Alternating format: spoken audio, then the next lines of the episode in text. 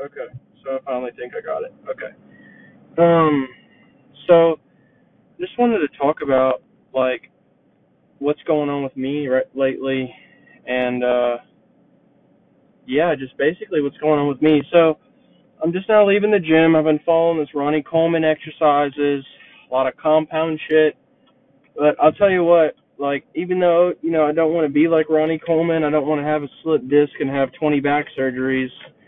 Um, I can still modify the workouts, you know, and it's just such a shock to my body just to even do it. And I'm, you know, typically I do a. It takes six weeks for your body to change if you're doing uh, any exercise program. So basically, what I do is is just go at it for about six weeks on a program, then I switch programs. But for a while, I wasn't really on a program, and it really was um, just I don't know. I wasn't doing anything. I wasn't pushing myself.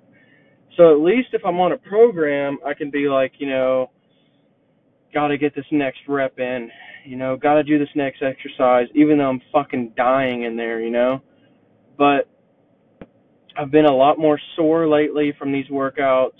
So that's fitness uh, check on me. But so, anyways, been Uber driving and like I just want to share some of the crazy stories that have been going on. And uh, I saw George Bush's house, which was really cool.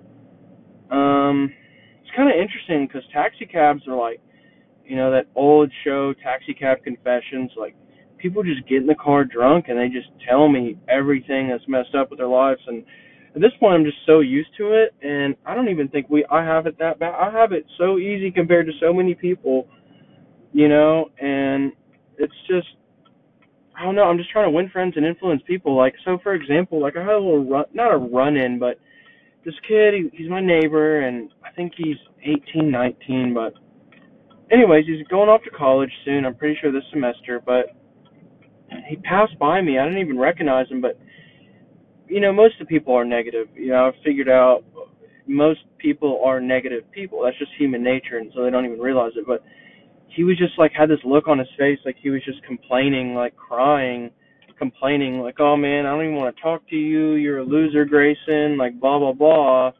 And it's like the thing that I was thinking about, and it was like kind of a counterpunch. I was just like, "Bro, like I didn't even recognize this guy." until I realized how much he was like scared to talk to me.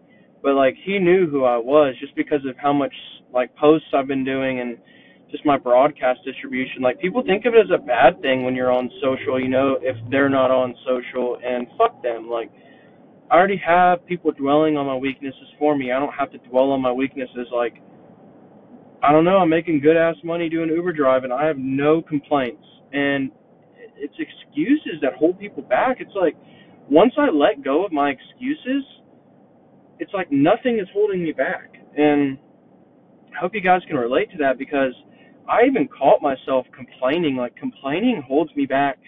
And it was Gary Vee that said that, and I finally realized. I go, holy shit! Like I retraced the steps, and I go, man, it really is. And it's just like, it's not like a whole watch what you say thing, but like it's the things that come out of your mouth really do manifest themselves and it's like so if you say if I say I want to get to seven figures, I'm going to get to seven figures.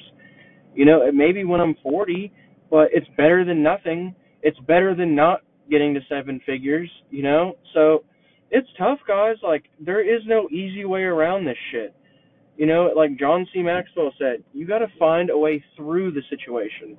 No one ever wants to go around. I mean, no, people want to go around situations, but and I used to do that, find my way around stuff.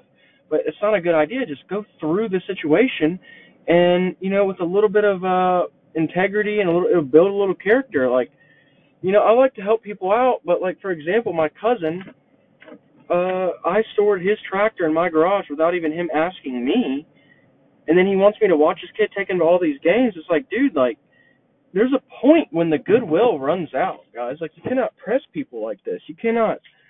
Uh, you can't press people like that. So I love you guys, and there is just a certain point where